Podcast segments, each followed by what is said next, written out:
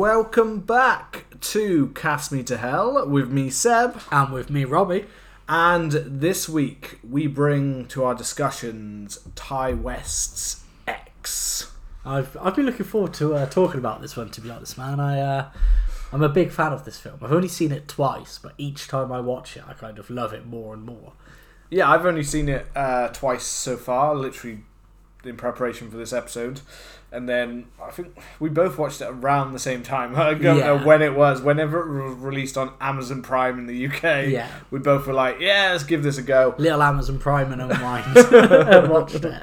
Um, I haven't seen Pearl yet. No, I have Though seen Pearl. Have. So uh, there's a there's a little bit there, and I'm not going to go into Pearl because Rob hasn't seen Pearl. Um, but it, it definitely um, gives you a different perspective on yeah. this film, having seen Pearl. I imagine um, so. Which I think will be interesting to discuss when we do a Pearl episode, which I'm hoping will be soon. Hopefully. When Robbie gets his ass in gear and actually watches the. But it's the but the weird thing is with Pearl is obviously. Um, I saw it by ill-gotten means. You did.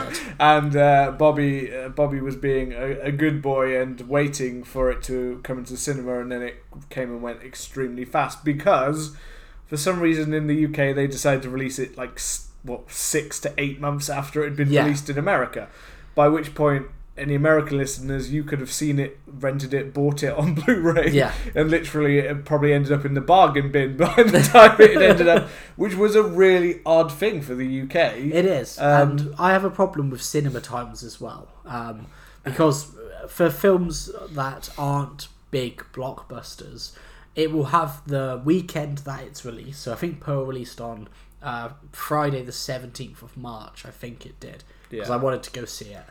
And um, it will have maybe a couple of showings over the weekend, and then it will be in cinema for maybe three more days. And the times it's on will be like three p.m.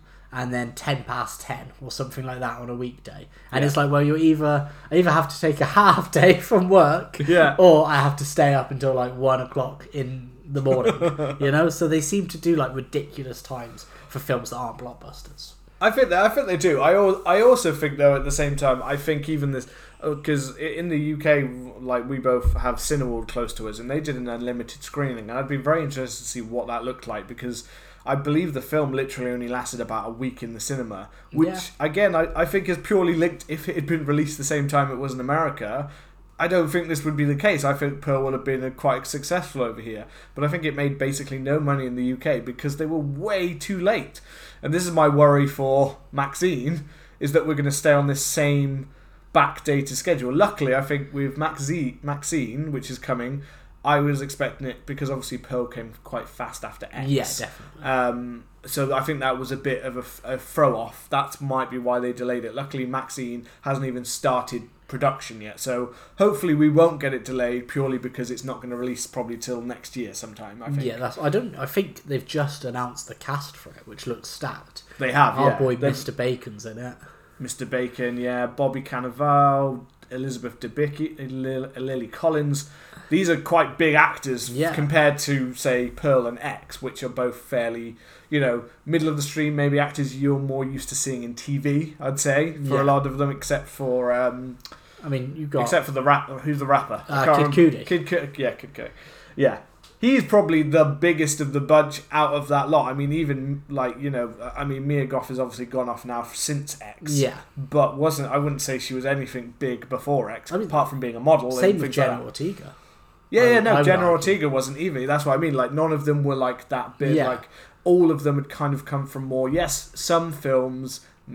Also, they were all pretty much featured on some kind of T V series. Like, um, I'm blanking on his name, the, the leader of the pack. Uh, I can't remember his name either. We'll, we'll think of it in a second. Yeah, we'll find out. Um, but it's Martin Henderson's the actor. Um, and anyway, he he is on loads of like Virgin River, the huge Netflix show, and Grey's Anatomy, and Brittany Snow has been on loads of T V, and she was in Pitch Perfect. And yeah. um, Jenna Ortega though before this was mainly again like Disney Channel kind of stuff, yeah. or or like lower stuff. She hadn't done Scream, she hadn't done Wednesday, she hadn't been like boom, bitch. Well, it, these are the kind of, these were the things that launched her to where she kind of is now. You know? Yeah, three big. F- projects in a year made her like, boom, you're fucking yeah. huge now. And I mean, we're, obviously we're going to go into it, but I just think I think X is just such a well-made uh, film. I will get this. Uh, I will get this in right now because we've probably been a few minutes without doing it. Um, but as always, if you've listened to the show um, or this is your first time listening, make sure to hit the subscribe button and please leave a lovely review.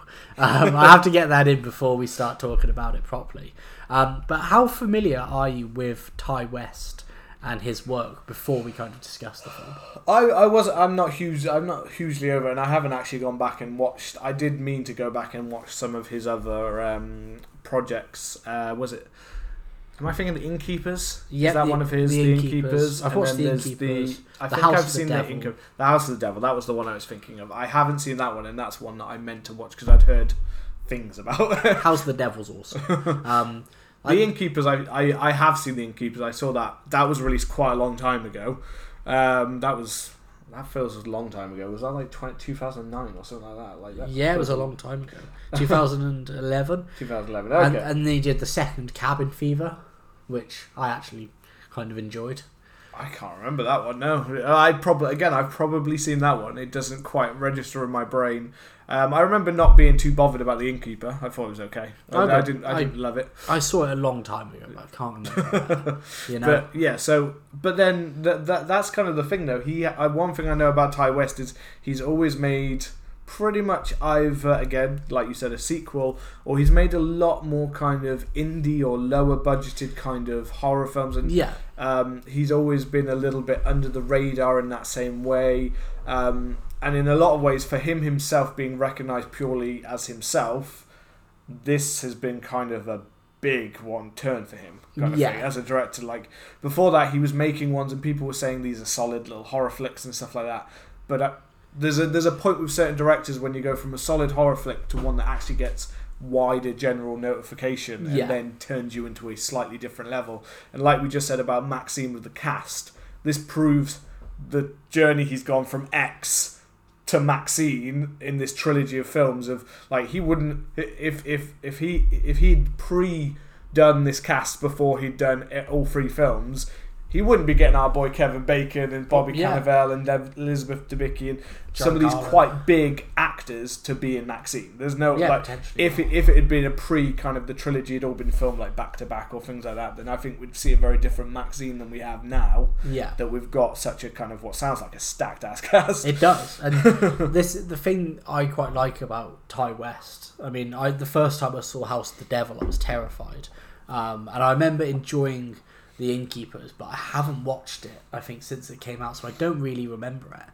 But I think Ti West is he's such a great filmmaker that I I like that he's starting to get a lot more recognition and yeah. that this is almost boosting him up, you know, like uh, Mia Goth in Pearl. People were saying that her performance is absolutely incredible and the filmmaking yeah. in X is just it's so good. He almost reminds me Um, in the way in which he does a lot of these throwback films, and a lot of his films are either set in the seventies or other times. He reminds me of Rob Zombie if he wasn't such like a redneck, you know? Yeah. And he was a lot more talented. I don't mean that as a slight to Rob Zombie, but like X. I have... well, it is. Yeah. Rob Zombie couldn't pull off the... the sleight of hand or the like masterful elements or no. or the performances he gets out of these actors. yeah, like I was I was trying to explain to Anna what X was because she she was like, is it a film from like is it a film from this year? Is it a new film? And I was like, yeah, it's a new film, but it's set and it's shot and it feels like a film from the seventies. Like yeah. we, we could have done this film almost as like a video nasty. To me, there's massive elements of Texas Chainsaw Massacre, oh, but it also feels fine. Like Eaten Alive as well in that strange way. I mean, we've got yeah, the crocodile, like, like we talked about, but the feel yeah. of it as well. You know, I think I think that's definitely. I don't know about Eaten Alive is definitely one of the things, but it's got that weird taupe. It feels like yeah, that it feels like taupe feeling. Um, it's got a little bit of that, a little bit less of the oddness of Eaten Alive, but there are other ones from around there. Crocodile, Alligator. Yeah. Alligator was an eighties one that as well, which has been yeah. mentioned as one of the main inspirations. And then obviously there's the Then I, I, I've read, because I these are long before our time and probably not where we would go in the dirty depths to find them, but no. I, I even heard like the porn itself is like very reminiscent of the porn films that were Debbie Does Dallas or whatever. Yeah. I read and things Old like that. Like I, I cannot say I have seen these films. Would um, you beat it though, if you watched it out of respect? You know? There's been a big change in porn, but would you, you, you still got to beat it. I'm sure. I'm, I'm sure I'd enjoy the vintage. You'd enjoy the vintage. I'd enjoy that vintage like wine. Yes. Yes, coming soon. Us going into our dark death. you, we, you don't want that to be a live episode. No, definitely live not. Streaming. Yeah. What's that noise that's coming that's throughout the, the episode? Yeah. um, so yeah, so X. Should, X. We, should we get so, into the nitty gritty? Yeah, I mean, just uh, obviously Ti West, two thousand and two. Uh, twenty twenty-two um, and a little bit delayed I think from COVID and stuff like that. I think it had some effects yeah. on certain parts of the production of this, which made it a little bit more um, making it kind of on the go and in the yeah. kind of open spaces, which I think works for the better of the film. Um, and it it was a, it was a hit. I mean, it was a budget of a million and it made fifteen million, which I know might not sound crazy amounts of money. I know money. that it's done way better on, though. It's made a lot of money from home rental and yeah. video on demand. Like, it was one of those. Um, but it's... That's, you know, that's still... You make a film for a million pounds and you times it by fifteen. Any film, that's a, that's a, that's good. Yeah. um, so, yeah, th- this is... Um, I'm just thinking about... This is a film that's... It's... I was watching because obviously I've seen Pearl. Yeah. So I can I can look at it like um, and look back at it, and we'll go more into that when we get to Pearl episode, yeah. and we'll talk about how we can see the kind of the transitions between them. But ha- having watched the film now, when I watched Pearl, I thought that this is I thought ah oh, Pearl is the better film. Okay. And then I came back and watched this again, and I was like, oh, actually, I'm not so sure that Pearl is the better film because they're they're almost completely different. Yeah. They're both slashers. In different, completely different ways. One is much more of a drama. This one is much more of the kind of mix. This one's closer to a horror horror film yeah. than Pearl is. Pearl is almost like a, a drama, a dramatic, where they've added in a slight horror kind of. Yeah, I've heard it's a lot more dramatic. Um. So yeah, but I was back and forth because I thought uh, Pearl is is so good, like so good in that way. But I just forgot straight away just watching this film. Like the the first time. I, I remember being drawn in, and I was exactly as drawn in this time, even though I knew yeah. it was coming. I was completely just like, this is just, it just, it gets going straight away, and it just keeps on com- coming in the best way. I'm interested by the characters, I'm interested by the plot in the story, and by the twists and the turns it takes. And again, some of the ones that I think I was maybe less interested the first time that we'll get to, I, I think on the second round, I was like, on the second go round, now that I'd seen Pearl, I was like, yeah, actually, I, I could totally get this now. yeah, I think there's probably a, there will be a lot more fleshed out. So the first time I watched this, um, I I I knew about Pearl, but I didn't really I didn't know exactly that it was a prequel. prequel I, didn't, yeah. I didn't kind of get how it was tied because I didn't watch any trailers. I didn't do anything. yeah. um, and then kind I kind of stayed stayed very well away from it. And then when I started watching it and there are, we'll get to the bits when there are, but there's these kind of vague dialogue stuff that she does, and there's pictures, and you kind of, you're watching, you're thinking, okay, there's something going on here. And then when you find out that obviously Mia Goth is both Maxxine and Pearl in the heavy prosthetics, yeah. you're kind of like, okay. And then you you find out that Pearl is linked to it, um, and it does, I think, watching it the second time and knowing that a lot of the stuff that she, potentially that she's talking about is going to be expanded on in Pearl, it got me thinking a lot more about the like an overall theme that's in the film and also a potential way in which I think Maxxine is going to go, if that makes sense. You know, you kind of watch yeah. it and you think it's just it's it's it's about um, you know. like wanting to be young again and, you know, jealousy of being beautiful and wanting to have your time in the yeah, light. Yeah, yeah. And then when you, you know, when you know about Pearl and then you watch it, there's some things that Pearl says to Maxxine where I think, to me, this is foreshadowing that when we get to Maxxine, Maxine's got to be the bad guy in this one, and she's got to be killing a bunch of younger people. That's just my idea. As in, it's yeah, it's ongoing. I know there's one thing between the um, the Pearl and the Maxxine, it being in the film together, that always was like a bit. I don't know why, because you always feel like you're looking for a twist, I think. And when I watched it the first time, I knew I was looking for, like... I, I knew about the Pearl... I knew that Mia Goth was part... Because I'd read, I'd seen... Before I saw X, I saw the stuff... I'd seen yeah. the stuff about Pearl. Um, and therefore, I knew it was Mia Goth. So then when I watched the film, I was like, wait a sec, that's not Pearl. Then...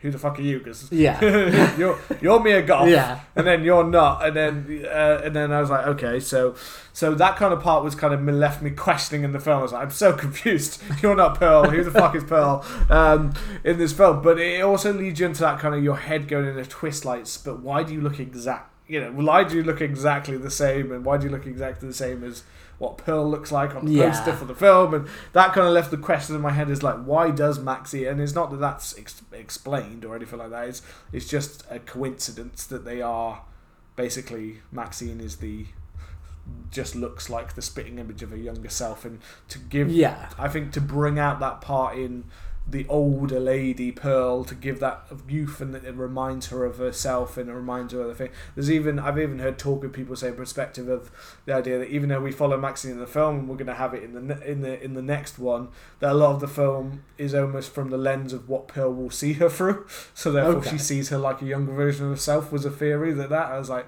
Yeah, but then that doesn't make sense for Maxxine. Yeah. It's a theory that doesn't quite... I was like, that doesn't quite work, because if if the older Pearl, we're seeing Maxxine like that because we know that the Pearl's going to then see her through the lens of like her younger self. Yeah. Therefore, that's why she's seeing Pearl in almost herself. It's like, if the whole film was from the old lady's perspective, that might make sense, maybe. And if we weren't getting the sequel, then that might make yeah. sense. But the fact that uh, we're pretty much following Maxxine in X, you yeah. know, is she is kind of the main character, as close as we get in this group of characters, then you know that doesn't really work. I just I yeah I think it's less some kind of weird like way in which they see each other, and I think it's more about that that like that theme of having of being almost like in the prime of your life, being yeah. young, being beautiful, and you know being on top of the world, and then eventually having to make way for somebody new. Yeah. And in my my thought is that having Mia Goth play both roles is just to kind of it's just to show that, you know, I, I think it's yeah. supposed to be that, you know, because there's a part where Howard's like, you know, you're the most you know you're the most beautiful woman, and um, there's parts where Maxine's saying that she's going to be a star. So I think it's less to be like um, s- some weird way of Pearl seeing herself in in her image, yeah. and more just in the fact that, you know, you can be beautiful and on top of the world one day, but eventually it's you're gonna have about. to give away. You yeah, know? yeah, like and, the cycle. And again, that is completely reflected in within the the film of Pearl as well, to have that kind of comparison that you'll see between yeah. the two films, um, and and. It's also into it because Maxxine, I wouldn't say that out of all of the characters in this film, I like most of the characters. I would say Maxine's the one that actually I I don't really like.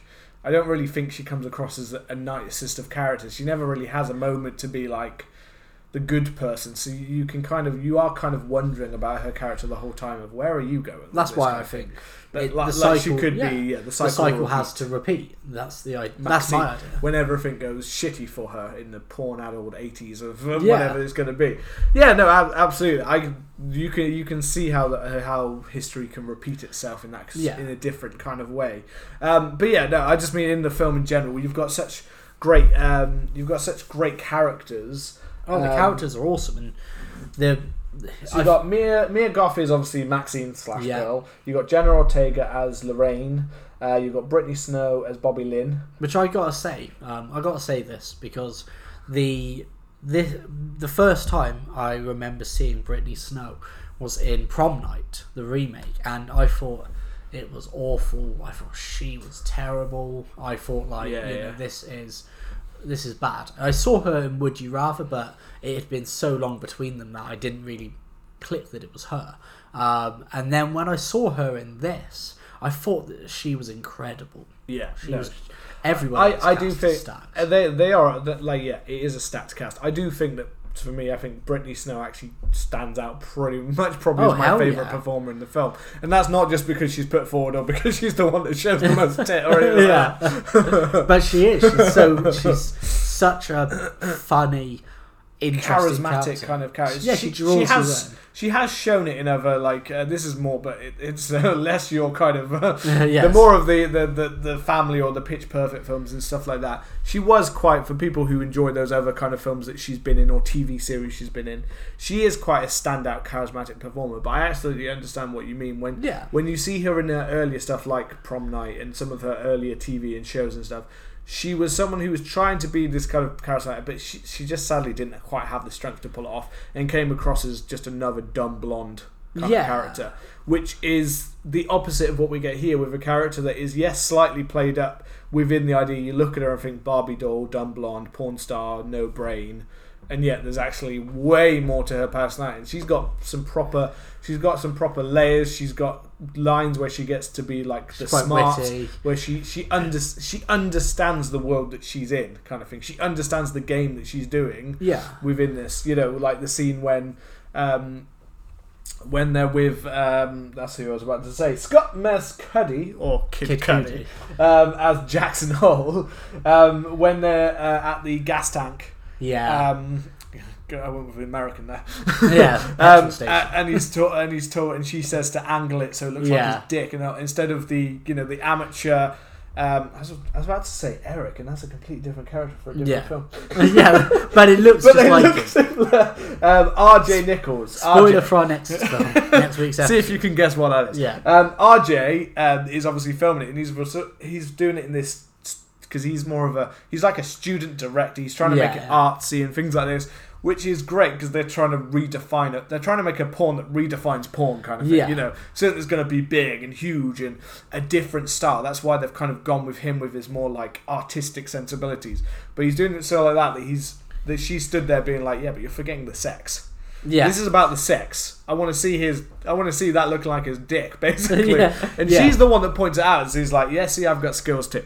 Yeah. Um, and and I think all... I mean, all of the cast are really interesting. Like, obviously, Mia Goth as as uh, Pearl and Maxxine, as we said, we'll, we'll see her kind of development through Maxxine. But I do feel like... I think she's... Like you said, she doesn't come off quite as, so much as like a final girl. She comes off, I don't want to say unlikable, but she comes off that you're looking at this and you're thinking like, that's what I thought. In Maxxine, I could totally see you being a killer. Yeah. Um, but the, like Jenna Ortega's character is obviously like really shy, really quiet. She's the, the church the, mouse. The church she? mouse. And the, like you have in this, in the film, there's a lot of like religious overtones and there's these speak, you know, this, this, T V shots of these pastor preaching keep playing throughout the entire and throughout the film, and I think Jenna Ortega's character starts off almost um, not like I don't want to say like repulsed, but she's kind of only there because R J's there, and she does I think have a sour opinion on the you know the people being porn actors and the fact that she's there filming it, and then as the film goes on, she gets kind of interested in it yeah. and takes part. And just to finish on that point, the interesting thing about R J I find is he's you know he's he's completely fine about you know porn, and he's you know he's fine filming it, and he's all about like you know um, independent cinema and like sexual liberation and stuff like that. Yeah. But then as soon as um, you know as soon as Lorraine, Jenna Ortega's character's like, oh, I want to be in it. He's like, no, you can't be in it. Yeah. And yeah. it's that thing of like, it's fine for like everybody else, but no, not for you. Yeah. yeah, yeah. And it's like the hypocrisy in his character. Like every, like all of these characters. Even I would say like Kid Cudi's characters is really cool, and there's the the vet stuff. But he's Vietnam. he's not yeah Vietnam vet, but I don't think he's quite as fleshed out as as the three kind of the three main women, um, and yeah, R J no. to be honest. Yeah, no, R J has that nice chain. I think I think um, a lot of um, Kid Cudi's kind of uh, character, because I forgot his uh, ca- oh Jackson Hole. Yeah. Jackson Hole. Uh, his his character. I think his uh, quite often comes related to, is it Harold? Harold is that the, yeah. the old man? Harold. Um, Harold. Yeah. He, a lot of his comes related to his kind of prejudice against yeah. the black guy that you can kind of see that he's got a. He kind of eyes him up straight away when they first meet each other, and you know, even though it's mentioned about him being a war vet, he doesn't seem to uh, that doesn't seem to make his prejudice change on him at all. Really, he does. Yeah. He still seems, to, and a lot of that I think is related. They've related that more into that timely like part of the storyline, yeah, kind of but it doesn't get pushed as much because they only get really like two scenes together. So therefore, the rest of the time he's just pretty much there to be the the dude guy, the guy doing the fuck. And yeah, and there's that. I love there's this mass there's this shot where. Um, later on in the film where um, Howard is looking for uh, you know he's looking for Pearl, and we get Kid Cudi Jackson stood at the door and his dick is like down to his knees. It's so funny. I, I, and the, this is so the second time I watched it, and it's the only time it's the first time I've noticed it, so I had to rewind it, and I found it so funny. And it's just like this. I don't think I saw this didn't shot. You it's so funny. Um, is that shot? Yeah, it's shot. It's like down to his knee. It's really funny because I rewound it and I was like, Anna, look at this. It's so funny. And it's just like, I, th- I think Ti West has these weird elements in his film where everything is is so thought out. There's a, there's some great foreshadowing that we'll touch on, but there is also these like funny moments. Yeah, these, yeah. that you almost have to look for, you know. Yeah, yeah, yeah. This, um, no, I, I, I completely get, and, and go back to the the, the, the characters, yeah, um, and how they've kind of developed. So I do think that what we said anyway to with Maxxine, I, I do think that there is partially there is a hole left in her character. She is a mainly quite silent character most of yeah. the time, to be honest. She gets herself into certain situations with Pearl, which are mainly the only area it develops, apart from the fact that we know she wants to be a star. Yeah. Um, you, I can't say that in this one she develops much further than really the fact we get, okay, you want to be, basically what she says the first shot we see her in, with Wayne in the club and saying we're going, and that, you know, don't give this yeah. chance, and, I, you know. I want to be, be a fucking star. I want to be a fucking star. I can't do that. So. That's pretty much as, but that's pretty much as far as I think in many ways that her character kind of, the rest of it is kind of shots of her, some amazing shots of her, like, yeah. like in bed or, or floating on a river, which is a fucking awesome one, oh, or a lake, um, you know, which is an amazing shot, that one, we'll come to that. But yeah. the, the, she doesn't, but then it also kind of feels like a lot of, Mia Goth is kind of left aside because they know that it's going to be more developed in Pearl. He's going to develop that character more. Not yeah. just Maxxine, but Pearl. But um, there is more that you kind of get that then relates to Maxxine because of it. And then obviously she's going to get her own. So it kind of feels like the holes have been left in per- on purpose. Yes, yeah, that's it. And which she's kind of a bit of a blank slate right now. Apart from we know one thing which kind of makes people... When someone is that kind of passionate and like things like that, it kind of makes you either way about them. You don't really... Because all she talks about is being a star. Yeah, and that's There's not really much else you find about her. Whereas at least I think why we prefer, say, Brittany is because she's much more of a... Brittany Snow's character is much more of a... She's got a focus, she's got aim, but she also understands her, her standing in this life. Yeah. She kind of recognises what she is. She's taken a shot right now, but she doesn't seem to go beyond that. She doesn't seem so, like... desperate for it, yeah. like Maxxine.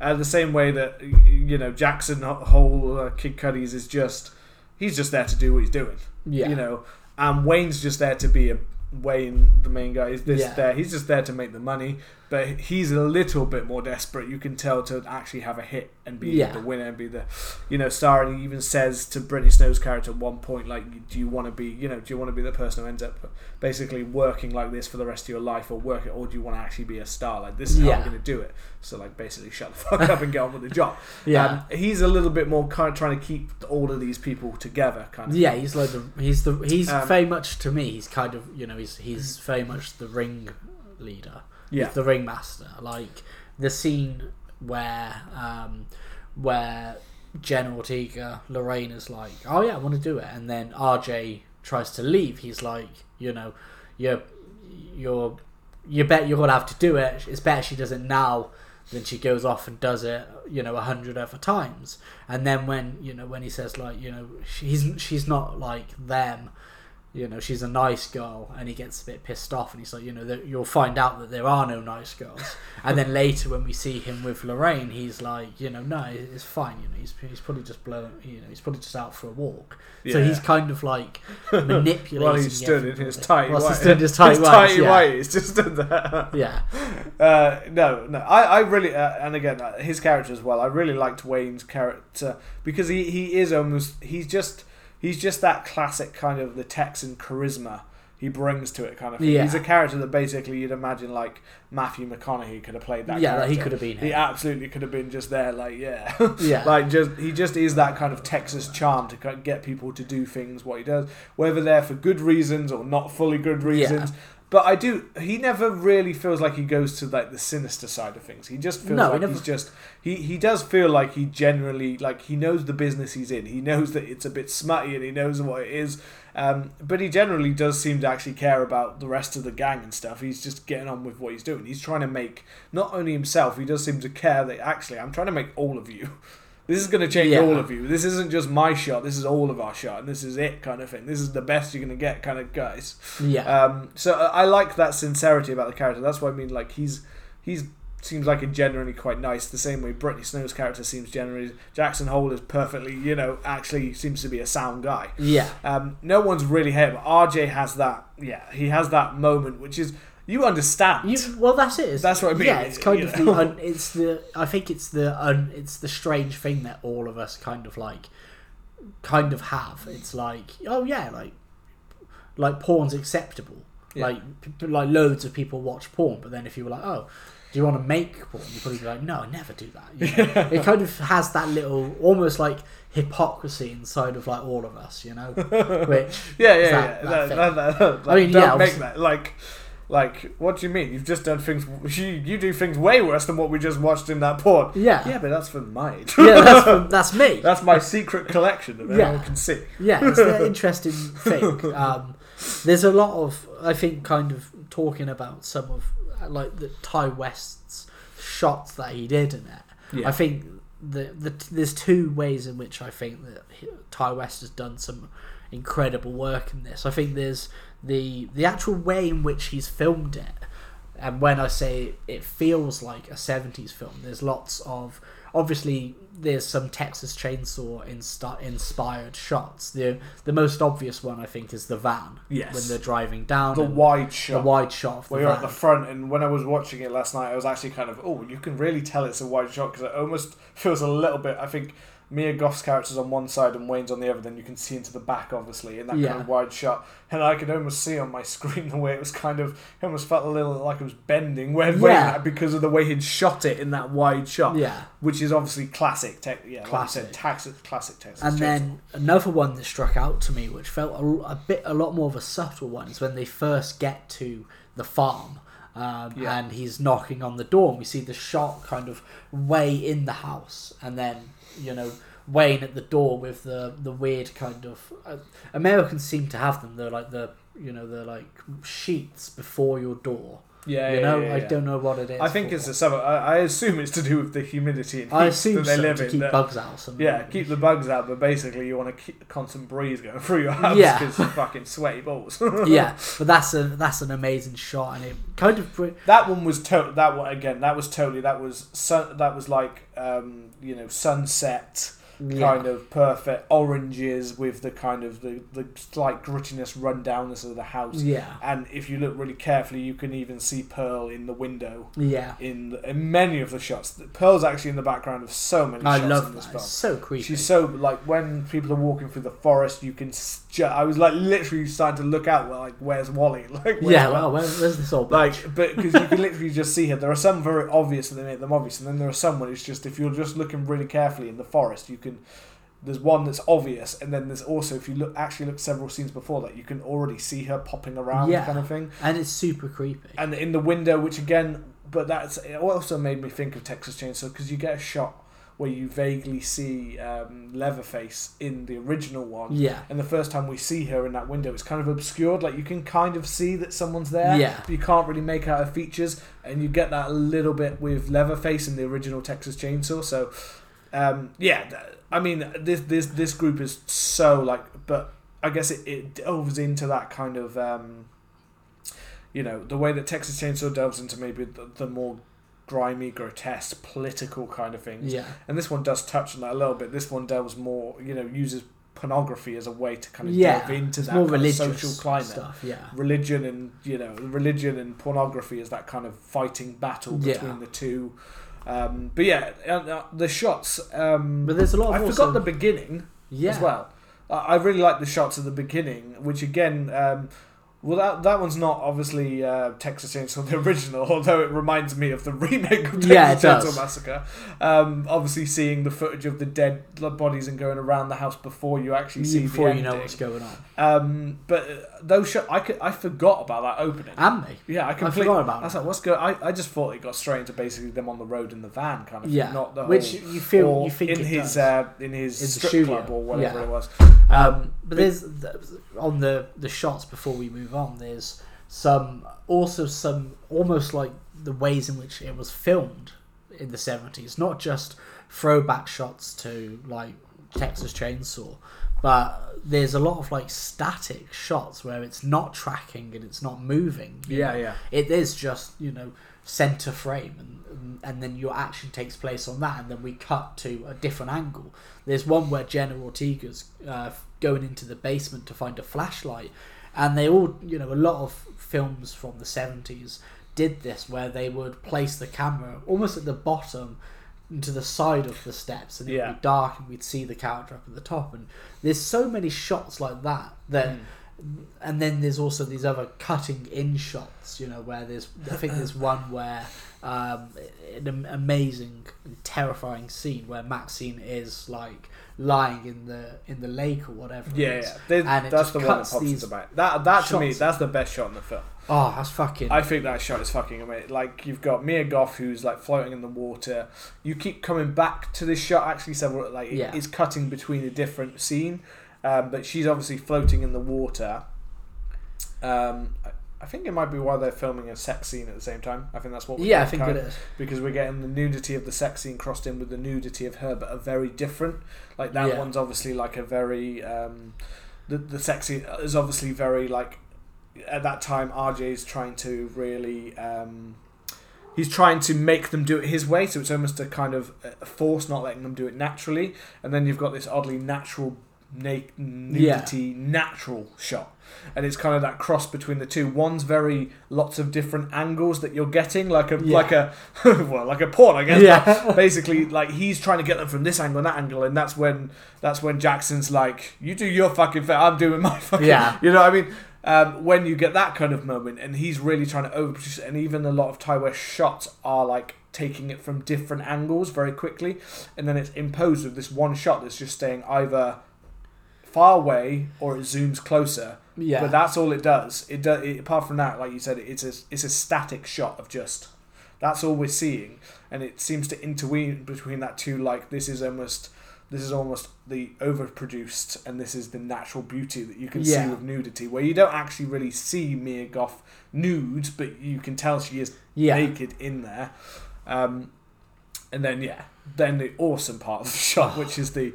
The, the alligator or crocodile, I don't know what. Yeah, I, I don't know which one it's meant to be. Um, it that ter- that terrified me yeah. both times. That well, that was that was full, like that was just you're just watching and holy shit, like fuck. But it's like so you the the thing that reminds me very much of Eaten Alive is we have these you have you know we have like an old rundown farm. I know it's not a hotel. We did Eaten Alive, so if you haven't listened to it, go check out our Eaten Alive episode so you know what we're on about. Um, but, you know, it's kind of like these... They have access to these crocodiles or this alligator, but it's not just that. It's that the alligator is a surprising presence in the film a lot more than that shot. Yeah. So I think the alligator is teased... Before that shot, there's an... I don't know if you caught it. I only caught it the second time.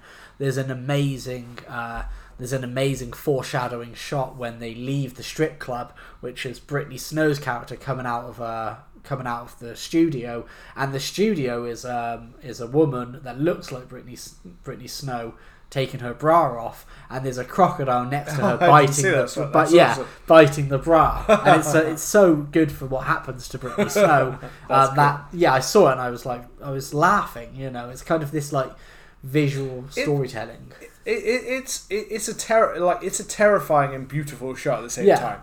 The way it moves and looks so seamless. The way your your eyes are following both her, but also the alligator, and just watching it move. Yeah.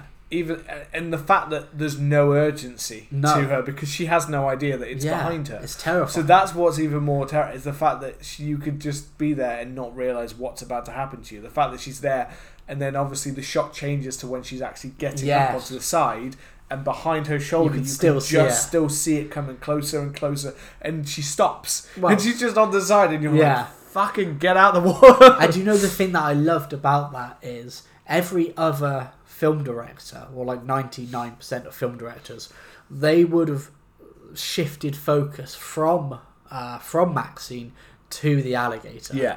And the fact that it's that it's just there, and it's it's He's out always of the background character. It's, yeah, it's just always there. the background. Yeah. And there's other scenes where they're in the swamps later, where you can just see a crocodile in shot, and you're like, this. They seem to be like a, a presence, you know. And yeah. it's like, this is and like you said, it's play. such an unexpected part in the film. Yeah. Uh, because you literally are expecting. I knew it was going to be a slasher. But that part of it was just like, okay, we're adding in this angle into it. Yeah. Um, and you're just like interested in where. When you see it the first time, you, you wonder whether that was just, was it part of it, or is it going to come back, or yeah. is it not? And well, obviously when it does later on, you're kind of starting to think, oh shit, it's like, why are we here again? Yeah. And again, for anyone with Pearl, it plays. This does play a part in Pearl as well. I imagine. So there, you know, there's an element to that with Pearl. there's so, there's, but there's, there's lots of that in this film. There's not only. There's not just like there's some foreshadowing. So I mentioned the um, the crocodile and Br- the Brittany Snow mural, which yeah. is amazing. If you notice it next time, that's cool. You'll it, it will make you well, smile. Literally one. It'll be one. Like, literally what in the first five minutes. Of first the five minutes. Um, there's a, there's a line where uh, Maxxine says, um, I'm going to go through some of the lines I wrote down, because this is what I think is the foreshadowing. So there's a line where Maxxine says, I want the whole world to know my name. Obviously at the end of the film, she's the, the sole survivor of this massacre. So it's going to get out and everybody's going to know her. Uh, but then there's some stuff that uh, that Pearl says, you know, she says, and this is what leads in, I think, me that Maxxine is going to turn into the villain, is she says, you know, we're the same, you'll end up just like me, and this this stuff. And I think, and Ti West is such a deliberate filmmaker.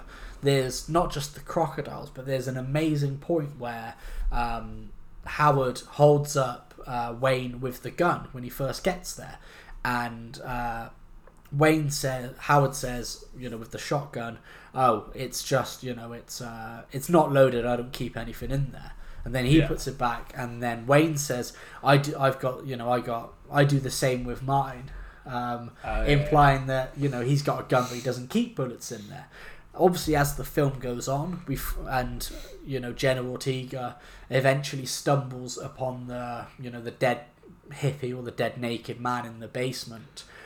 It's which, the, yeah, yeah, which is again because Howard mentions earlier about someone who had stayed yeah. previously, a guy who he hadn't liked or something like yeah. that, which you, it implies the same guy that is now dead, there. hung up yeah. in the basement. And that's the whole thing of like, well, these people have clearly killed people, and you, you know, inside of you, you know that that gun is loaded. Yeah. And then you kind of you you see uh, Maxxine get the gun later. And if you listened, you know it's not loaded. And yeah. it's like, it creates this thing where he, he sets up a lot of stuff. And the thing that I think kind of sets this film apart as well is we don't get a kill until like an hour in. So it yeah. plays a lot. It play, you ha- we have a lot of like tension. We have a lot of these creepy shots where Pearl is in the background watching like the porn happen. And she's yeah. watching Maxxine. Like she, a lot of her fixation is on Maxxine. Um, you know, You, yeah, you're apart from, you're mainly only given suspenseful scenes. Yeah. Scenes while you're wondering, like the alligator in the water, like Pearl hanging around or Pearl coming. Or, or... That's not what I meant. Yeah, I think the whole thing I, is she I doesn't stopped come. At the wrong time there. Uh, well, I guess she does later. Um, yeah, I guess she does, yeah. um, but, um, no, like Pearl um, coming and get like taking Maxxine into the house.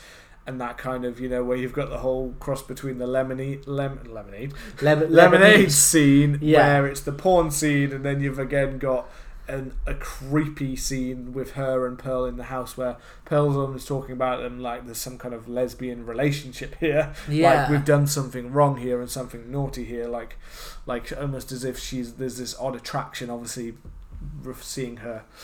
Seeing her younger self or seeing someone who looks so similar to herself, there's an odd attraction to this is my youth, this is my fame, and you know, yeah. I could, I'd like to have that, like I'd like to have you kind of thing. Well, because after she sees, after Pearl and Maxxine meet, she goes upstairs and starts doing her makeup, you know, and starts like, and then asks how to fuck her, and he's like, I can't, my heart can't my take us.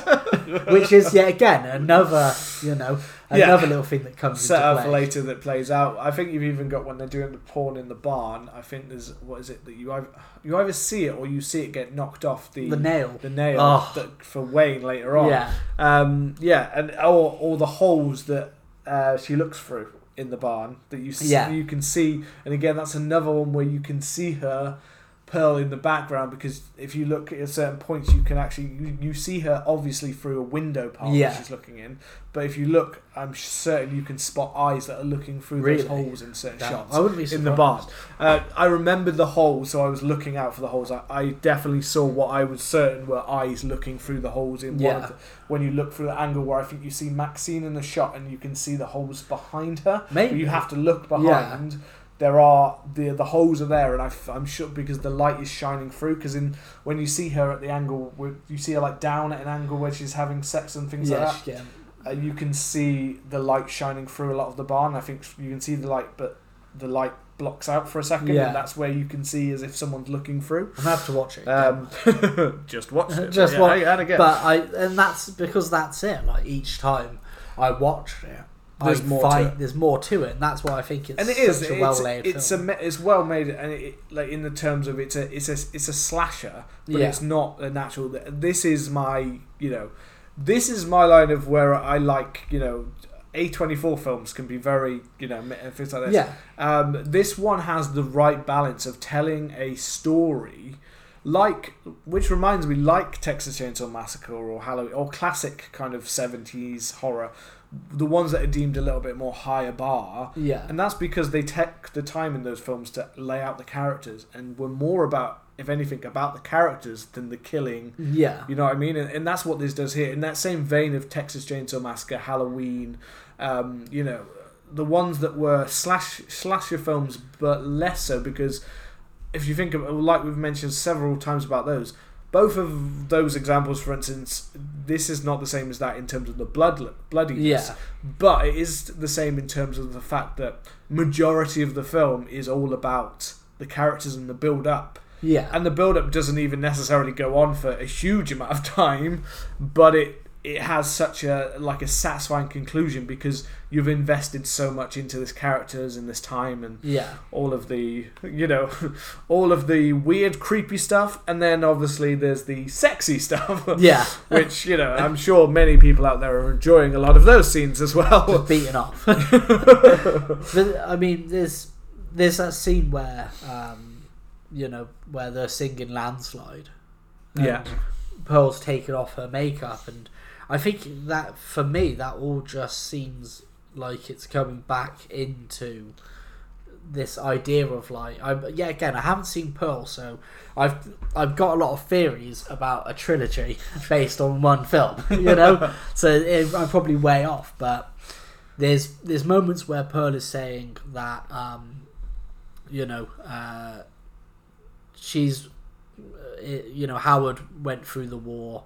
Um, yeah. and the, and she mentions about the power of beauty, and she looks at pictures which are her and Howard getting married, and they're kind of like you know. You can't they, clearly see. You can't clearly see. It's Maxxine looking at them. Yeah. So that's that. That was one interesting part for me, that I was having watched Pearl and going, really looking at the pictures, going, now that I know that that is Pearl, obviously, because obviously that's not to the end of the film that you know. Yeah. I was really looking at the pictures going, can you clearly see that that isn't? And they're just distorted enough. They're like sides of a face or turned back or or slightly distorted by like real bright sunlight and things yeah. like that. So you can't quite tell that it is Mia Goth again yeah. in the same way. Um, all the things that you've just said are, anyone who's seen Pearl, that's that's a lot of the film is purely about that. yeah, but it, it's good because there's, you know, there's a bit where she says, like, you know, that she was, uh, you know, she was beautiful and she wanted to, you know, be a, she wanted to be a star basically, and life yeah. didn't turn out how she expected. Um, and then, and Landslide, the song, it does have lyrics about, you know, getting older and life changing yeah, and yeah. not kind of, you know, being in control anymore and growing up and all of that sort of stuff. And it just, it fits so well that I, for me, it just reinforces this idea that the, the film is, is about beauty and change and like not yeah. being young forever. And when you, when you look at, you know, some of the, the religious overtones, which we haven't really touched on, um, they do talk a lot about young people being like perverted and like young people from Christian homes and stuff like that. Um, and when I said that, I just imagined a person called Christian Holmes and I yeah. was like, what? Um, so I don't know. It's just this, this idea of like seven, during the seventies and eighties, a lot of slasher movies had those rules. Like, you know, if you engage in behaviours that are deemed like degenerate, then you die, you know, smoking, drinking, having yeah, yeah, sex. Yeah. And the idea of like young people doing that, it, that's what the core cast are kind of doing in this film. You know, we see them smoking zoots, yeah, we see them they do drinking. All, they break all of the yeah, rules. They're breaking all of the rules. So I like that the film does kind of tongue-in-cheek play with those rules, but then there is a theme of that religiousness over it. What do you think of the religious kind of overtones? What was your take on them?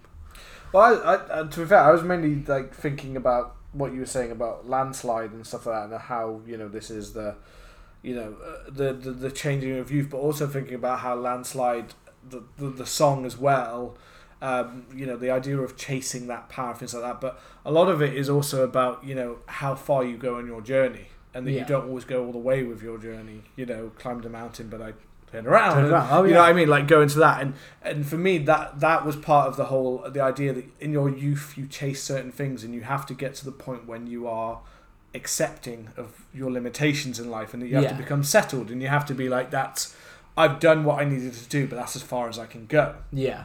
Um, and I think that plays nicely into the characters here. Is you can tell with Maxxine that she's pretty much set on the idea that she can't stop until she gets everything. Yeah, which she's young and is yeah, like... And that, that is yeah. the idea of it. I just, whereas Pearl's someone who chased it, settled when she wasn't purely happy with what she settled. It's kind yeah. of, you know, kind of, again, and that's basically the only idea you get in this film, in X, I think, is yeah. the idea...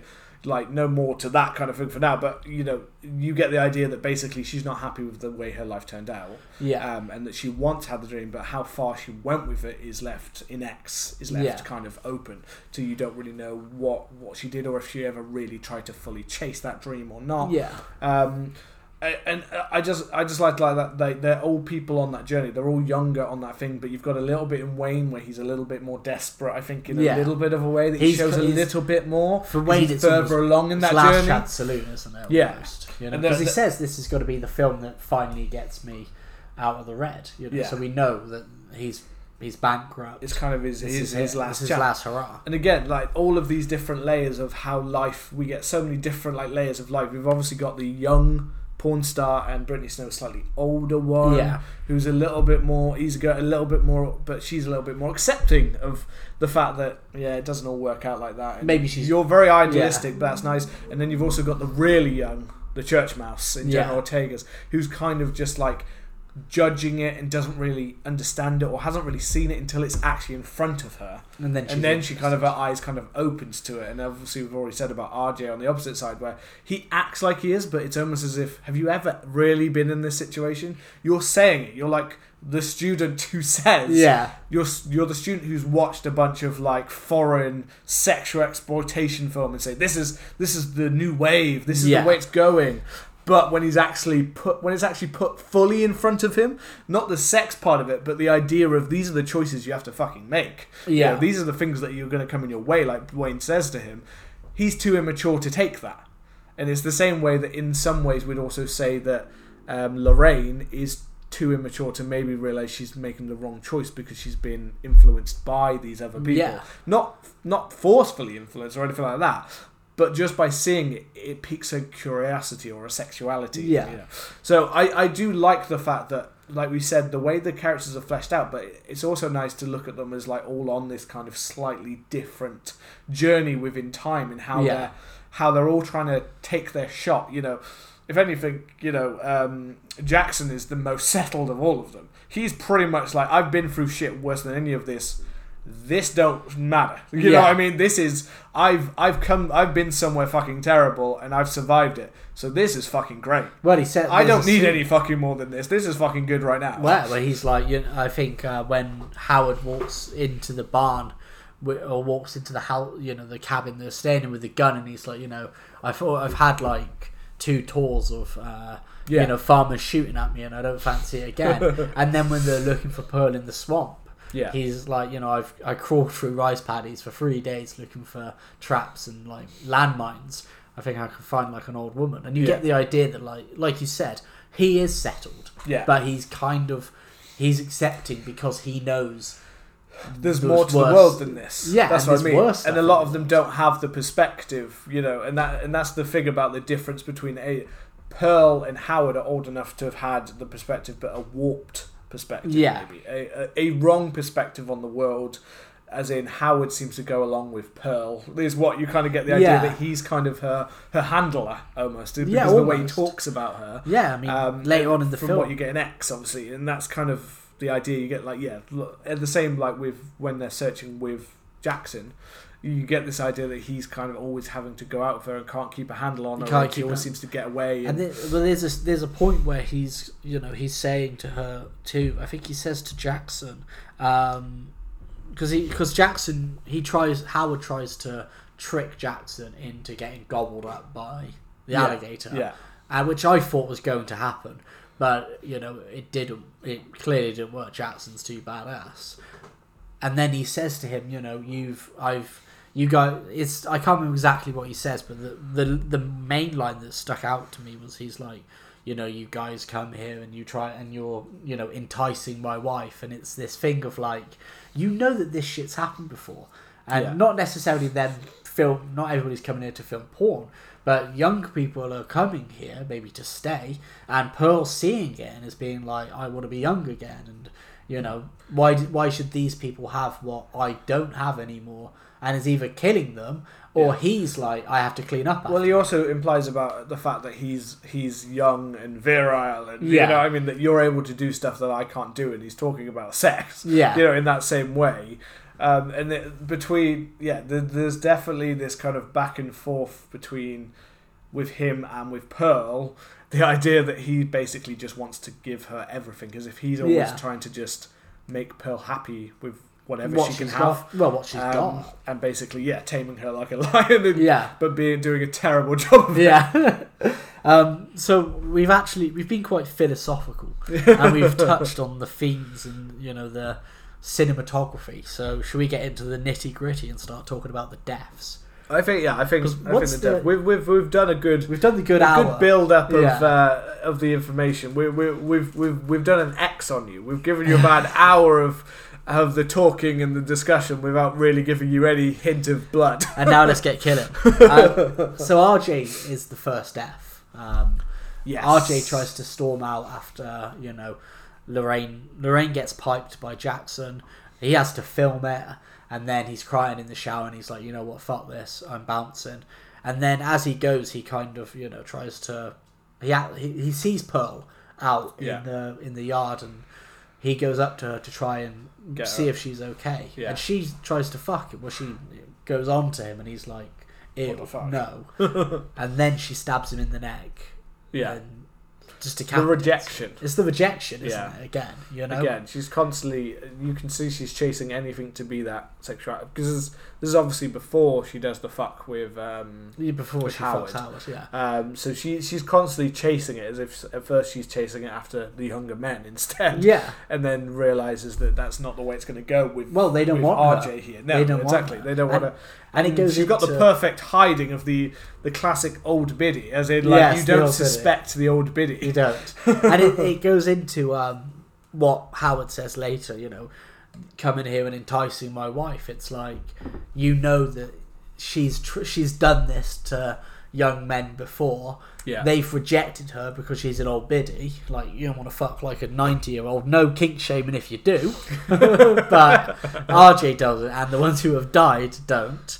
Um, and I get myself in hot water with the old lady fuckers. Um, the old lady the old lady fuckers.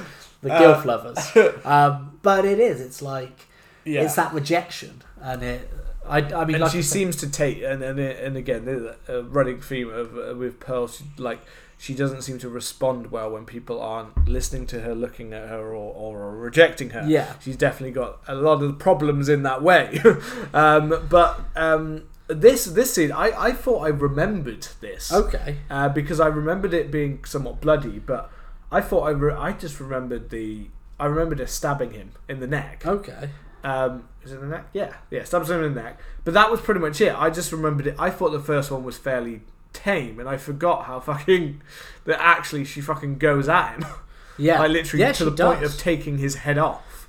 She, she really slices into, into his neck so much that his head comes off, because he comes goes onto the ground. And um, I was gonna say, I, yeah, I read about the the, the stunt performance. Yeah, of how they did it, the the lying down and the. Uh, the fact that the stunt performer had to lie in a classic Kevin Bacon kind of style. Yes, which is really cool. Um, of, when we say that, as in Friday the thirteenth with the arrow yeah. in the neck. As in the body was there, so the body could keep moving while a prosthetic head was at the top with a fake neck that could be slashed into yeah. to the point where it could be removed. So basically the head and the body, which in my head, because it's obviously, the when you see it in the film, it looks like they're lying on hard ground, gravelly yeah. kind of. In your head, you're thinking, you're thinking, how do they do an escape head under there? Like, uh, obviously, this has been designed as a set, so they've done a trapdoor that can the head, yeah. which sounds really fucking uncomfortable. It does. It? Just about only about your head is somehow under that trap, and then you've got to have fake stuff on put on top of it. That just sounds fucking horrible. Like, yeah, um, sounds so bogged. Kudos to the stunt performers, but um, yeah. So basically, the point where she decides on that gets him, gets on the ground, and just continues to basically slice until decapitates it. It comes off completely, and all of the effects in this film are awesome. Yeah, and it's it's very practical. Uh, yeah, it seems very. It doesn't feel hugely. Um, a lot of apart it is from one or two part, you know, yeah. apart from one or two parts of deaths, then most of it feels completely practical. That's definitely, as we know, practical in its way. It was a retractable knife yeah. and a fake neck to slice the fuck up, which looks awesome. Um, so yeah, that's. Uh, That's kind of that's the first one that kind of sets us off yeah. and holy shit, like fucking yeah, hell, the, what's yeah, going on? Yeah, that's the um, entry to the third. And act, within, you know? and then obviously within this, we then get like Lorraine going out to look for R J and yeah. Wayne going out to help. Yeah. Um, and obviously Lorraine ends up in the house and goes down to the basement to find the. Um, she gets she gets invited in by Howard, doesn't she? Into the house. Yeah, she because he's then, like, oh, I need to search for my wife. And she goes down there's, to the... There's only one torch. Go down into the basement and have a look for another. Which is just a fucking terrible... Yeah, and then, she, and then you know, she finds that... Uh, I think she finds that it's locked. And then she turns on the lights and sees that there is a naked dude. Yeah, which I think I missed that scene the first time I saw and this me. Film. I missed because it the first time. I, I didn't realise there was anything... Because at first... Um, and because of obviously Eric had had his head decapitated at first, because I didn't see the shot, I had to go back quickly and look at it because I yeah. obviously missed it the first time. Because at first I was like, "Wait, was that uh, not?" I said Eric, Eric yeah. R J, R J, R J, um, R J. I was like, is that R J's body hanging? Have they taken him off the road yeah. so you can't see him? And then I was like, oh, wait, no, it's not, because you've still got a head set up. And yeah, and that's it. The second... And he still kind of looked a bit like R J. A little bit. Like it's like a hippie, isn't it? Yeah, yeah. I think the first time I watched it, I must have somehow missed it's it. It's a quick shot, though. It's a quick it shot. It is a kind of, if you're not... If you look away for a moment of it, yeah. it is that kind of shot of like, holy shit, okay, something's down. But then it's the, it's yeah, again, it's the implication that that that, that this has happened before. Yeah. They've killed people before, you know. Also to add in one shot that, again, I don't really remember, I didn't really remember, and it's pretty brutal, is when she actually gets through the door. Oh, no, I remember that. I, I, for, I forgot the way, like, or at least I knew, I knew, like... I knew she was... Try- I remembered her trying to escape, but I didn't realise how brutal her hand gets fucking smashed in. Yeah. Like, he proper, like, slams the fuck out of that hand. You see it get fucking twisted and bent, and... Yeah. Like, you can see it's that, gross. like, it's proper mangled. She breaks the fingers. Yeah. I've got a question for you about that. Well, I'll say that when we get to it. Um, because after that is when we get Jackson's death, isn't it? Jackson goes to look for... I thought Wayne died before Jackson. But no, Wayne died. Wayne, Wayne dies first, because he goes out with Lorraine. Oh, we get the goes whole looking shot. Into the barn. So we get the... Absolutely lo- shot. Where we get him obviously looking in the barn. Um, and, and then... We see we, him yeah, walking We have the, the shot again. Oh. It's great because the shot stays still. Yeah. And just lets you slowly be like... And, and like any classic time anyone does this in a moment, whether it's Home Alone. Yeah. or whether it's um, Final Destination five, which has an amazing one with Anel where she's jumping around yeah. and you're like, fuck. Fucking hell, come on, don't do this. Um, and it's so weird about the idea of like, it's not a kill, but it's it's, it's, it's the idea of something you could do at any time. Yeah. You could fucking, yeah, you could, um, you've done it. I've, I've done it before. I've had a, I've had like a pin stuck in the back of my foot before, but yeah. because it was on the callus, I didn't, I, I knew something went in. It didn't actually hurt. I was just like, shit, what the fuck? Yeah. But the idea of that going right into the center yeah. of your foot, for instance, is one, because that's, where you can tell all of the pressure points are and everything. Yeah, and it's, it's just the fact we're, yeah, we're yeah. just watching it, aren't we? We were watching him walk towards, like, for fuck's sake, don't do it. And it, it's teased. It's one of those shots where you're like, you're sure that he's going to stop before, or he's got to walk over it. Yeah. It, but then he walks on it and it doesn't cut away. I mean, when so we're fucking... I mean, when I'm fucking thinking about it, to be fair, I don't know who the fuck... One, I fucking love the fact that he's out there in his tighty whities. Yeah, of course. Just walking around looking like a physique that me and you could never achieve yeah. in our lifetime. Because you're like, God damn, that, that's like... That's an Adonis of a man right it is there. A, it is an Adonis. I don't but, know if you ever... Did you ever see... Um, American Horror Story nineteen eighty-five. Yeah. There's an absolute chad in that. Um, and I can't remember his name, but he's one of the counsellors. He's got like a moustache and he always he dresses like in this short shorts. I think his name's Vic or something, which is like the most his character name that yeah, you get. Yeah. And it's that kind of like seventies like longish hair, like yeah. Adonis body. Just fucking walking around in tighty whities, you know. But I'm I mean? just, I'm just at the same time going, you're, you're this guy. So she says she's going out and look, and obviously Lorraine goes in basically like a just a, a long nighty kind of top. Anyway, yeah, yeah. But he goes out and he's got nothing on his feet. He's literally just in that, and then he decides to walk around a farm. And it's I mean, in a partly way, I feel like you deserve this, mate, yeah, because you, you deserve. You walked on a farm for yeah. like it's not like a farm is a completely safe foot free. I mean, you're no. gonna get. I mean, just the, the rocks alone getting yeah. in your foot, like, for the fuck's sake, it's going to hurt. But the fact that he walks into a barn, which you can tell is like, there's items and spades and there's pitchforks and stuff all around. Yeah. It's like, you made a bad choice here, man. It's bad, man. you don't, but yeah, that that is bad. That part is probably worse than the actual death itself for Wayne. Like, I'm not oh. saying that's worse. His, his death is horrible, but um, although... Oddly, this is one where I remembered it actually being more in my face. Like I remembered, like the holes weirdly, but yeah. I actually thought we saw it go more, more in than we actually do. You thought it was more prolonged. Yeah, I thought yeah. I remembered seeing a more prolonged shot of it, like in his head, kind of thing. When actually, it's pretty much just he looks through. He's drawn to the noises that are coming from outside, and he looks through the gaps to see what's go- he, the holes to look what's going there. And pretty quickly he kind of sees, I think he sees Pearl. I think he does see, or he sees eyes or something on the other side yeah. of there, and he sees something. You see him slightly react, and then it's just kind of a side shot where you do kind of see it slightly pierce, but that's about it. I think you see it stab in to his eyes, and then it maybe holds for half a second. It, it's quick. It's quick. It, it does go, and then it's kind of done. Yeah. Like, I think it holds, for me, I think it holds for just enough time. It just holds that you see it go in. and kill him instantly. Yeah. You know? I was thinking in my head I, I saw more as in it like linger more yeah. on the shot, or actually the, the spikes going into his eyes and skull, like, like from yeah. the back or so, that kind of thing. So I mean, um, because is it a pitchfork? Yeah, it's a pitchfork, yeah. which is awesome. I love yeah. it. I love a pitchfork as a weapon. You know? Yeah. um, yeah, no.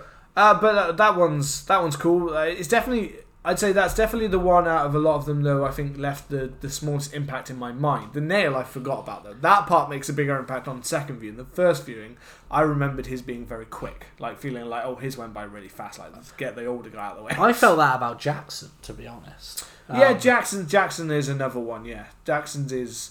Um, I, I It is fast and it goes, yeah. but you could almost miss Jackson's if you were like, oh, if he was just talking, away. Where's he gone? But that's but the first time I didn't quite like it because I was like, oh, I don't know, I I expected more or something. But this time, once I kind of, you know, looked and I was like, oh, he's, you know, he's trying to trick him. Yeah. And then he realises he can't. So he just confronts him and he's like, you know, you guys always come in here, you young people showing your stuff off, trying to entice my wife. But I know just what to do. Bang! And just kills him in the, shoots him in the chest. It's kind of, I kind of love that you don't really see Jackson react. It's just like, no, it's just bang, bang and gone. Yeah, like, like he pretty much like gone. Just disappeared, like into the darkness kind of thing. Yeah, basically. It's just gone, and then you don't see his body. I think yeah, that one worked better for me definitely. I like again, to be honest, I actually couldn't remember what Jackson's death was at all. I remembered, like I said, like I remembered what Wayne's yeah. was. I kind of remembered it. Jackson's. I completely forgot what it was. Yeah. So. Like, it worked better, but also, I think more because of the back and forth between, uh, because as I said before, that I think that a lot of Jackson's, his only other kind of part is this kind of um, race kind of yeah. part that's played between Howard and him, and the fact that they're both vets, but they both take it in different ways. The fact yeah. that Howard really dislikes him even more when he's like, you're a vet, and you, you're acting like you're better than me, kind of thing, because you've yeah. done this more recently, and like, yeah. once a vet, always a vet, kind of it's thing, a bit once a Marine, always... So... It kind of works better when it's like Howard's basically the one getting this revenge, because Howard's not Howard doesn't really kill. That he's in when he kills, isn't he? He yeah. Ralph kills the rest. No, he kills um, Jenna oh, Ortega as well. He, is that? But it's the same kind of thing, isn't it? It's a it's, it's a yeah. He shotguns, but yeah, it's, it's a sudden death. Yeah, but. yeah. He doesn't go for anything that's prolonged or anything, or like any like major death, like any psycho. It's literally just he's got the gun, basically. But and that's me. I think that is the difference between them. It's that like Pearl's, Pearl's, um, Pearl's murders almost feel like vindictive and almost feel like very well, like she's over, enjoying, like she's enjoying it, yeah. and like it, like it, the very. Primal almost, like she, you know she like she fucking decapitates R J. Yeah. She feeds Bobby Lynn to the crocodile, which we'll talk about next. She um and then she you know she stabs Wayne in the eyes. Where and if I'd rather be just shot with a shotgun. Howard's ones are almost like oh I'm doing this kind of as like a cleanup. Yeah. You know it's a bit of like a mercy it, almost. You well, know? I mean because to be fair. um With Jackson, that feels almost like a bit more revenge kind of. That yeah. almost feels like he, the one character he has a vendetta against was just Jackson's yeah. half the time. So the only reason he offs him is purely because of that reason. Jenna Ortega's is more in the middle of a kind of fight kind of thing, and it seems yeah. like she's kind of gun gun fodder, if you see what I mean. Because the fact that he's locked her in the basement and he could have killed her at any point. Well, this is it. No, mm-hmm. he they need her for something.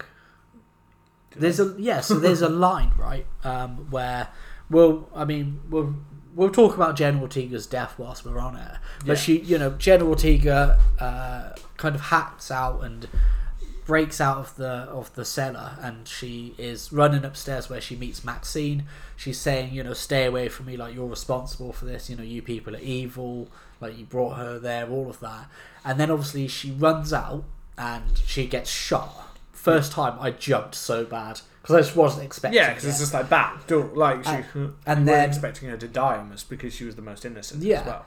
And then um, there's uh, it made Anna really jump as well, and then there's a really weird bit where so they um, Howard and Pearl start dragging Jenna Ortega's body in.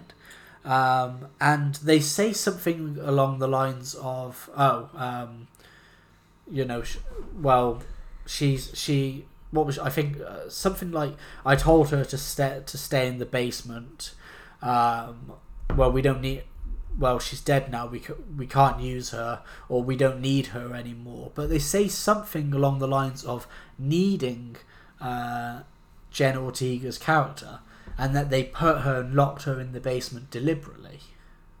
Yeah, they say something along those uh, that hints to that, or at least that's my interpretation.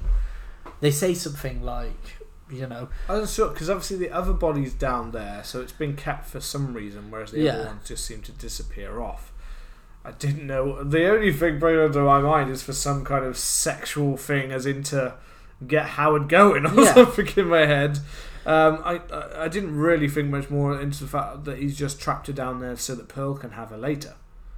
Like, I felt like it was more for Pearl, because all I was thinking was the fact that we say this and he's annoyed about all the young people, but at the end of the day, he agreed to have them come to the farm. Yeah. Because Wayne says he talked to Howard. Um, he didn't say it was someone else. He said he talked to Howard. Like, he talked to a, like the man. So Maybe. It's Howard he talked to. So Howard's brought them there, but Howard also seems to be in a little bit of a stage of elderly or dementia, or like the, the, he's he's very forgetful and forgets yeah. certain things going on.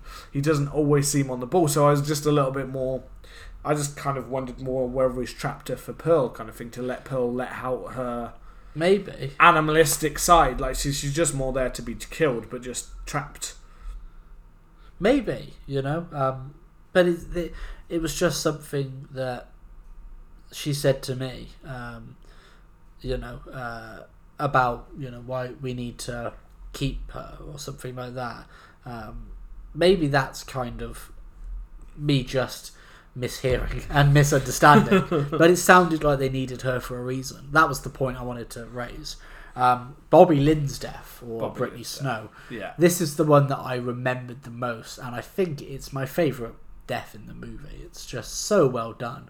You know, it, it's this payoff of all of these, like, you know, all of the crocodiles and stuff like that. And the yeah. way I think, because you expect it to go a bit, almost you expect it to go a bit differently. It's very. Like, you kind of expect it to be, um, because they're by the pier, and you've seen, you know, like we've said about them foreshadowing. We've seen, if you noticed, you know, her, the blonde, eating the crocodile on the mural, but we've also seen the alligator lying there. We've seen Maxxine in this fairy water earlier, and the crocodile coming towards her. So the impression that I got is she obviously tries to help Uh, Pearl. She's like, oh, have you got dementia or something? And I think Pearl's like, fuck off, I don't need a nurse or something like that. Pearl like kind of gets really offended by Bobby Lynn, and then yeah. Bobby Lynn's like, oh, fuck off, I'm not going to bother helping you anymore, and she pushes her in. Yeah. And then I expected more of a prolonged scene where we see the crocodile kind of coming. Bobby Lee sees the crocodile yeah, yeah. and she's trying to climb out, and Pearl's not letting her. But, but instead, it's, straight away. it's yeah. almost like, I don't know, it's almost like seconds yeah. after she's fallen in, she, the crocodile just grabs her head and starts the death. This roll. one's, this one's a, when you see Pearl. yeah. That's all I'll say. When you see Pearl, you'll understand that scene. Okay. That scene, where, including the I hate blondes. You know, oh, I hate blondes. It yeah. all, like, it's one of, that's one that's definitely, this is what I mean, with certain scenes, he's definitely held back, and that's purely because it's revealed in either, he's obviously planned it to be either revealed in Maxxine or Pearl. Yeah, of course he like, has. And, he, um, he's very deliberate. A lot of the stuff here with with Pearl is so much expanded upon in Pearl. It is, um, it's an interesting, but it's interesting, but it's it's fucking horrible. It's brutal, because obviously I think I liked her character more than anyone else. Yeah. Um, and therefore, because I felt like she was just such a natural, real character, that you just felt so fucking sorry for that. Because, yeah. I mean, that is a, a brutal death anyway. The idea yeah. of the, like, the way you see her flat thrash around, and there's already a shit ton of blood, but you're still hearing her making noise. Like, she's still alive, Gargling, even though she's gurgling, being... Yeah. Well, even though she's being literally torn apart. And you can't... And I think also... It makes it worse because you basically, once she's in, you're, you're just seeing blood and thr- thrashing. You're not seeing actually really seeing any parts. You're not seeing any. You're not really seeing her pop out or anything like that. You're just seeing blood and hearing screams. And that's what gives me the Eaten Alive vibes. Is that, you know, in, in Eaten Alive, yeah, it's dark, and all we see, you know, we see thrashing in the water, and we see like the water turn red. and it's kind of, that's what the vibes that I get. Um, I liked Howard dying. I thought that was really funny. He died of a heart attack. Yeah, yeah, just yeah, like like you said, foreshadowed and clear from earlier on, the fact that yeah, she has a um, he has a heart attack. It, it is is so fu- it's, yeah, it's it's just so straightforward and quick, but it, it makes sense. Like it, it's been told. He said that he was certain that his heart would give out if they had sex, and they had sex, and, and then he's had all this other shit going Dude, on. Dude pounded as well. Fair play to him for an old boy. He was going at it. He was going at Pearl under the bed. Yeah, he was going uh, at it. Maxxine under the bed. Yeah, he was going at it like a dog at chips. You know what I mean? He was proper. He was giving it some welly. Fair play, old boy. You know? Uh, yeah, no, no, no. His was nice and um, nice and real quick. Uh, to be fair, I was just. I was just thinking, as you, you moved on uh, like with Howard, but I was just thinking with um, with Brittany Snow's character. I, I've had literally the more I see about fucking alligators and crocodiles and things like yeah. this, by the way, like from the scene earlier in the film to this scene, the more I'm literally there, like holy, holy shit! The idea is terrifying in my, my head. I swear this is becoming one of my bigger fears. The idea of going anywhere that has alligators or crocodiles. Yes, is the idea, because when you hear about like. And I, I've had like I when I have nightmares, sometimes it's it's more about the sudden things that could just happen and you could lose it, and yeah. and whether that's me or like with with someone close to me or things like that, or or now that I've got a daughter and things like yeah. that, like the things that can just suddenly go. Um, like I used to have nightmares because I used to be like really scared of heights, so I used to be. It was always the idea of like being on the edge, like you know, like somewhere like the Grand Canyon or things like that. Like I'd yeah. gone somewhere similar to that when I was younger. And I'd gone like right close to the edge, and all, yeah. all I could remember thinking when I got right to the edge is like, literally all it would take for me to have a slight slip, and I'm fu- I'm done, I'm done. Yeah. And and and I used to have like, my nightmares used to be more like that. They'd be super fucking quick, like the idea of just suddenly being there and just slipping and just falling and just that's it. And then I've had I've even I've had ones about the croc, the idea of something like. Or someone you love being close by, and the, the stories you hear about alligators in like Florida, where they just come out like when people are playing golf, yeah, or walking along with their dog, and it just suddenly just jumped out at them and just dragged them in, and that's it. Like, there was nothing you could. I've fucking seen do. Shit on TikTok of people's dogs getting like, almost gobbled up or gobbled up by alligators. Yeah, you know? or, or, but it's happened to people. Like they're talking oh, about yeah. like people that've been dragged off golf courses where they didn't realise the fucking gator had just all right, mate. Yeah, just, just gobbled them up. And like to me, I don't, the but. The idea of that sudden, like, unexpected, like, the idea of being in a situation where you know that there are dangerous things around. Yeah. But obviously at this point, the even in this harkens into the film, because she doesn't even realise this shit is really going on. Yeah. She has no idea, like, she's really in danger, and she walks up to the old lady and thinks there's no danger here. Old biddy syndrome. You know what I mean? And and it's that same thing in the reality of it, the idea of a, a gator or a shark attack or something like that. But a gator's more scary than, say, a shark attack. Because yeah. if, if I go into the water and I know that it's a shark-heavy area, then I know... there's the expectation, not saying that'll be any fucking less scary, yeah. but I know there's the expectation that I'm putting myself in some kind of danger. Yeah. When you're fucking playing on a golf course, or you're just walking along somewhere thinking I'm on a lovely holiday, and suddenly you're just Gobble suddenly out. grabbed, dragged, and you're like, "There's how the fuck am I meant to get out of this?" That sounds like the worst thing ever. The fact yeah. that you're about to die and you had no idea that you were in any form of danger at any point. And that's yeah. what she has there when she's pushed into the fucking water. Like, she's had a fight with her, but she doesn't expect anything. And when even the, to the second she goes in, about to go into that water, she's still probably not expecting anything except water until yeah. shit. Like, yeah. And it's it's brutal. It is such it's a so brutal, brutal death. And it's so like that. And, you, you know... And yeah, Howard gets off easy in comparison to yeah. that shit. Howard, like, he just he just dies of old age, basically. He just dies of a simple heart attack. It's yeah. like, you got off fucking easy, man. Like, no, it, got... is, it is funny, I think. And that's that. That's what I mean about, like... Even it... even Pearl gets off easy, to be fair, really, in the grand scheme of things. Uh, yeah. It's I mean, brutal. it's brutal, but I just mean it, it's quick. Yeah. Well, I mean, let's, let's let's kind of wrap it up before we... And then we'll go to the social media lounge. Yeah, because we because we had a lot on X, you know, mostly mostly positive, um, and I will I'll read a few out when we get there. But um, so Howard obviously has his heart attack and dies, and then Maxxine gets the shooter, and she's like, you know, I'm uh, I'm, I'm gonna I'm gonna start blasting, you know, yeah. like, like our boy Frank Reynolds. And then she realizes that it's empty. You know, we we know that, but she yeah. doesn't. Um, and then Pearl tries to shoot her, and this is what I love. It's such a funny fucking. It's show. funny, and it's also that I love it because like it would kind of happen. Like the yeah. shotgun has such such serious power. buck and power. It just blasts her out, blasts Pearl out, and she breaks her hip, and then she's so defenseless. Yeah, and Maxxine, and then. But it she also says, makes you like, because obviously Howard had Howard again is the only one we see with a gun. Yeah, he's the only one we see firing it. Uh, so and it, it feels like almost like that's his, like he's the one that has the gun. You know, like, he's yeah. the one that knows how to use it. He's the one that does the guns and stuff like that. Um, And he knows the power of it. And yeah. it, I think this scene even proves that Pearl doesn't even understand.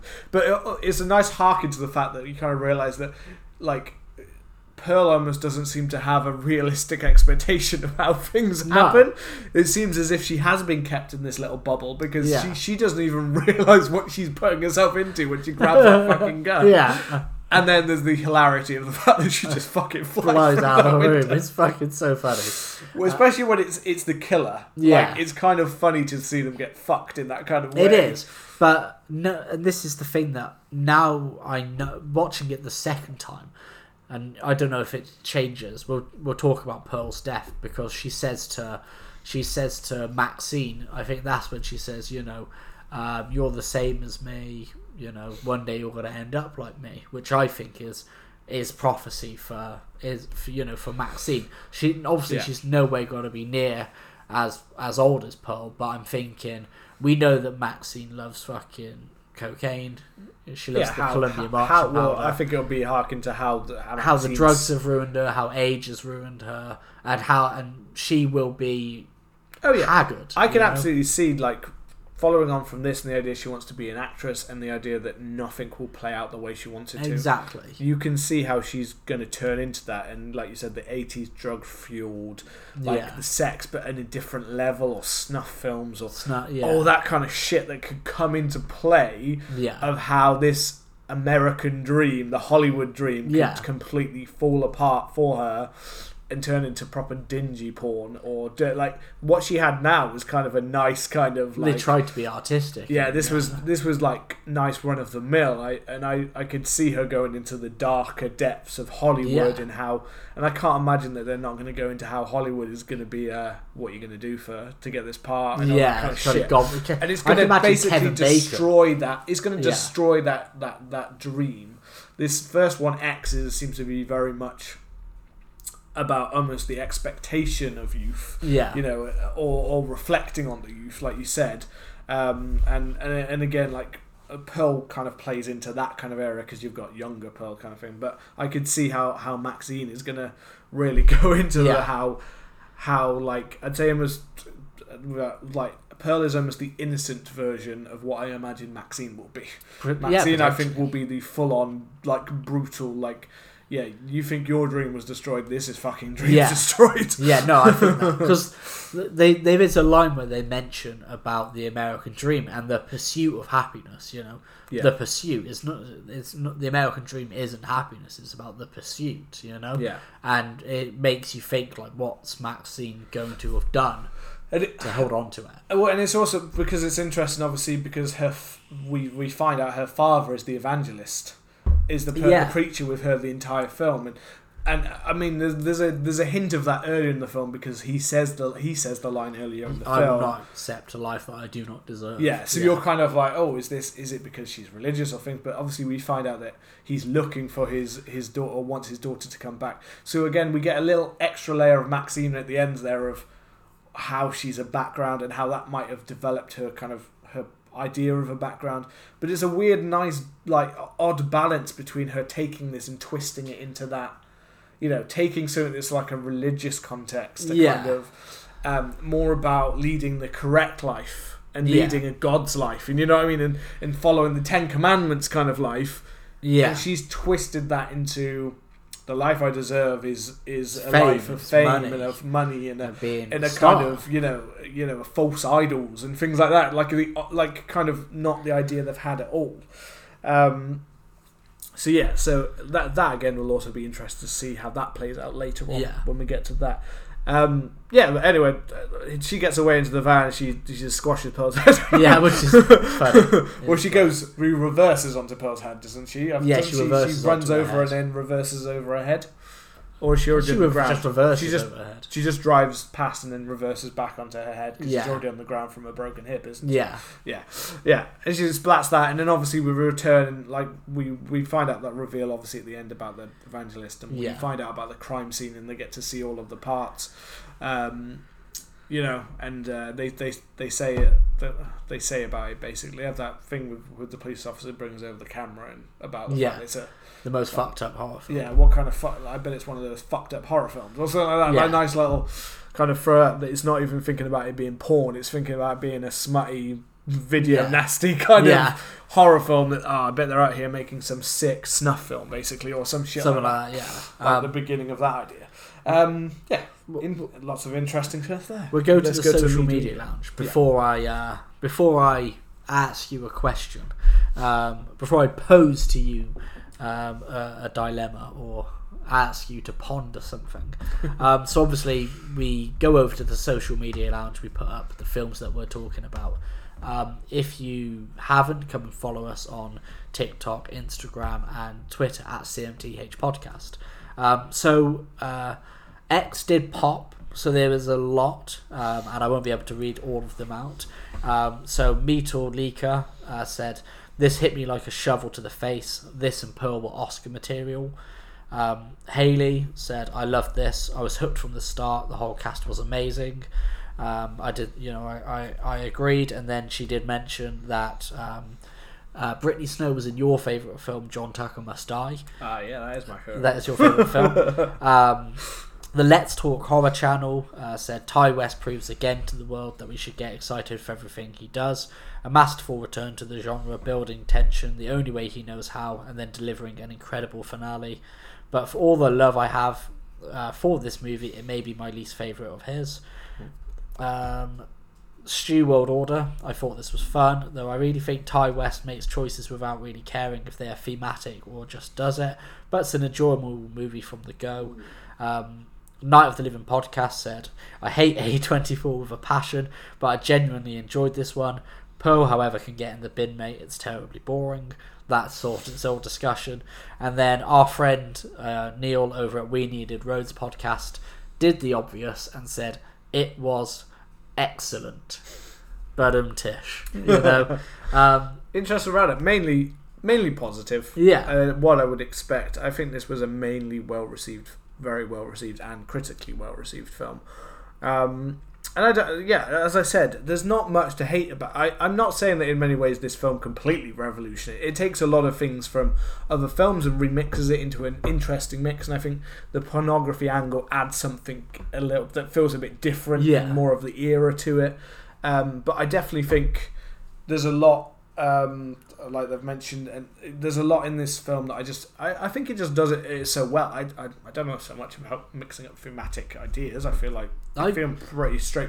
Yeah, they, they're, they're not straightforward, but they, they play well into the social political time. Yeah, um, and th- it seems like they know where they're going with it. And any threads I think are left open, I feel like if you've watched Pearl, some Probably of that answer. builds up, and I fit. answers it, and I feel like Maxxine again will build even more onto that. I feel like they have a good idea yeah. of where that is. Um, I mean, for those who haven't, you know, you haven't seen Pearl, so you know, well, much about that. But Pearl is, I think, you should go into Pearl with expectations that it's not the same film.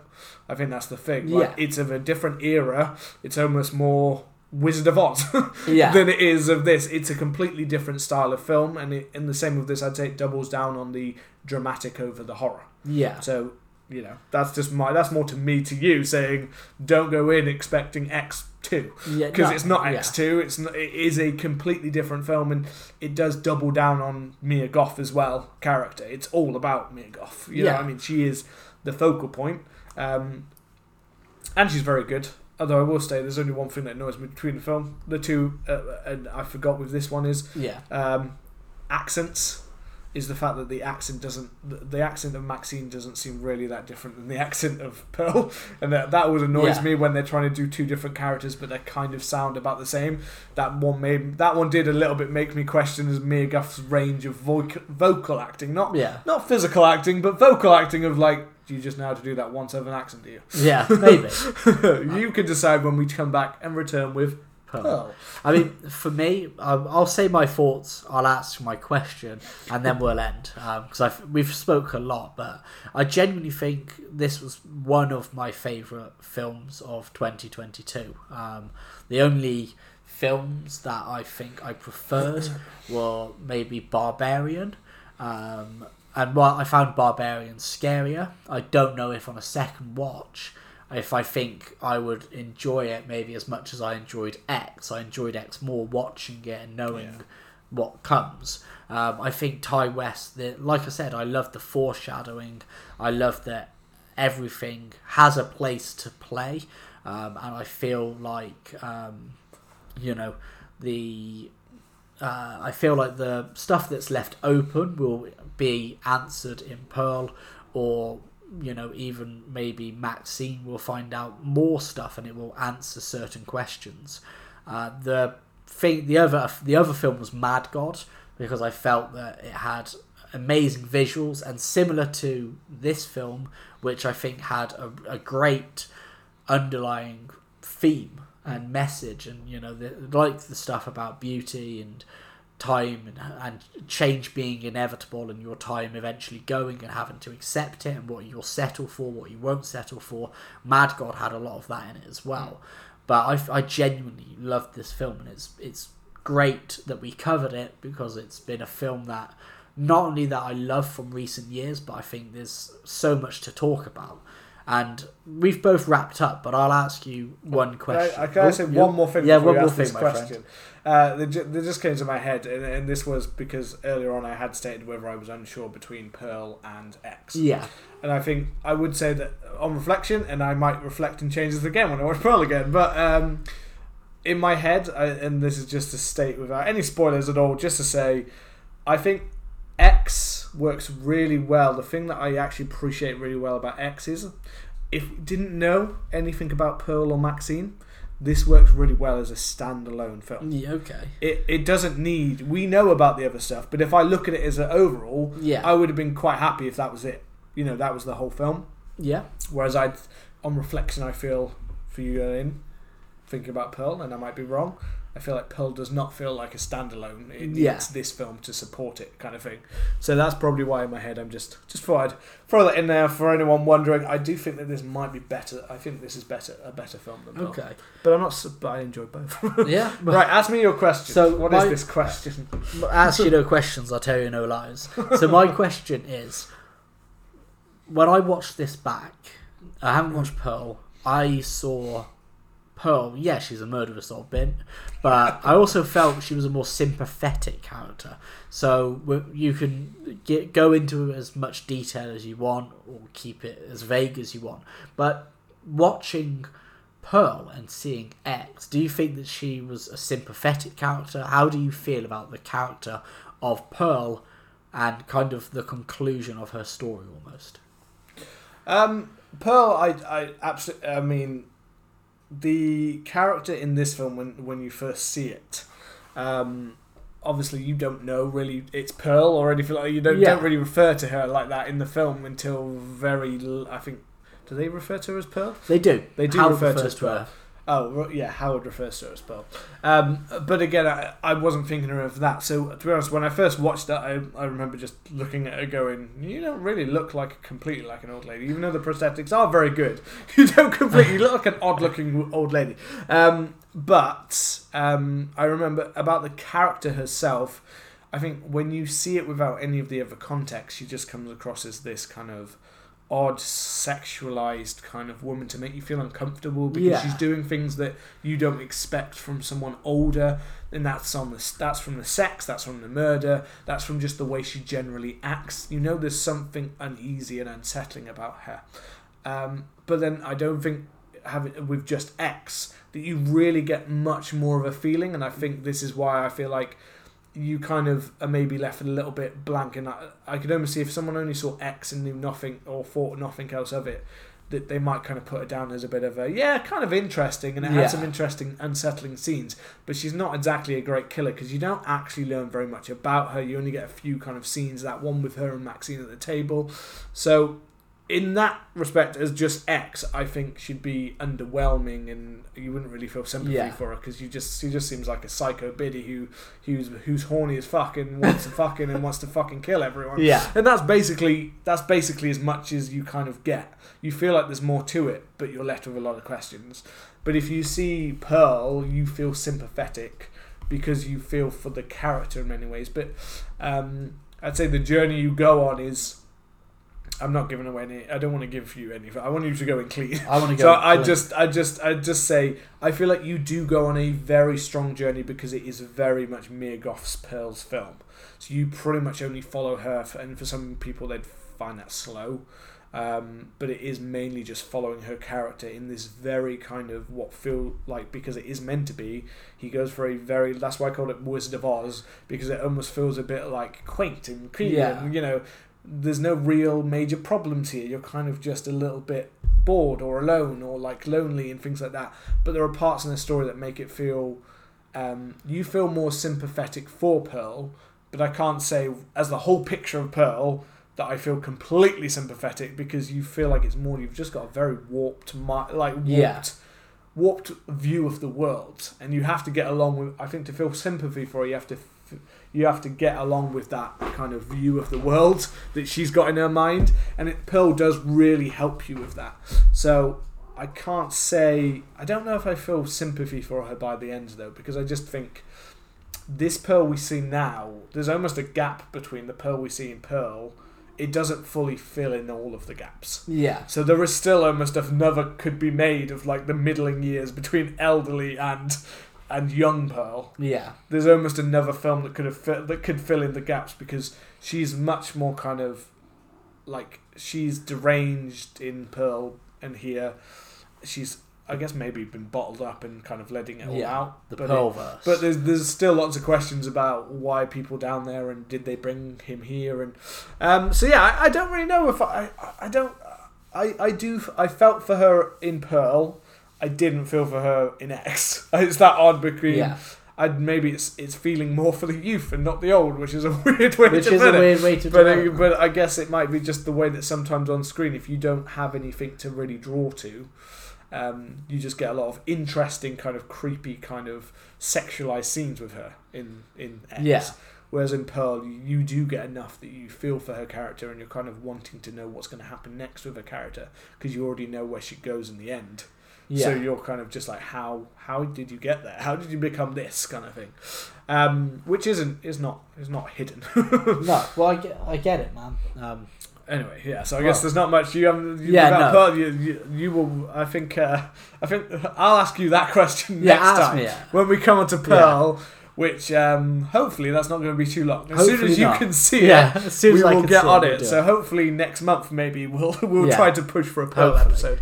Um, but I mean, this has been it's been a, a bit of a longer episode than usual, which is a good thing, I think. You know, because this I think it's when we're when we, you can tell when we're a bit more passionate about certain films, or we've got a lot of ideas, or there's yeah, a lot maybe. of things that people are throwing out there about a certain film, or yeah, or maybe it's just just the theories around this yeah. film, because there's so many you could have. Or maybe even the themes and the you know the little layups and the things that he's done. There's yeah. there's a saying on TikTok which I think applies to this, and it it is if you'll um, if you'll allow me to quote it, um, I would say that Ti West he ate and he left no crumbs.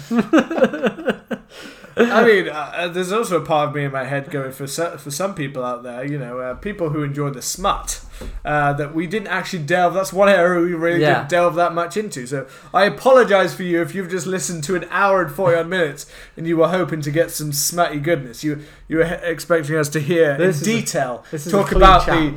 Talk, talk in detail about all parts of the body and all, all the sweaty thrusting and, you know, proper close to the mic where you're kind of dirty. Like, mm, you like a bit of that, don't you? A bit of A S M R. They're just like spitting on the mic with how, how, how horny we are for these parts. But yeah, well, that that was the part of the film that I just felt like, yeah, you get it. It works well. It's effective. If you're going to watch it on date night, you might get a bang out of it. Yeah. It well, might pique the interest. Yeah. Well, I guess that's where we will end it, with the smut. With now, smut. After all of the deep discussion, the smut is what will stick in the brain. Um, yeah, that yeah. seems appropriate. But yeah, as always, if you've enjoyed the show, please hit that subscribe button and leave us a lovely review. Um, we will return next week. Um, and until then, take care, see you later, and bye-bye.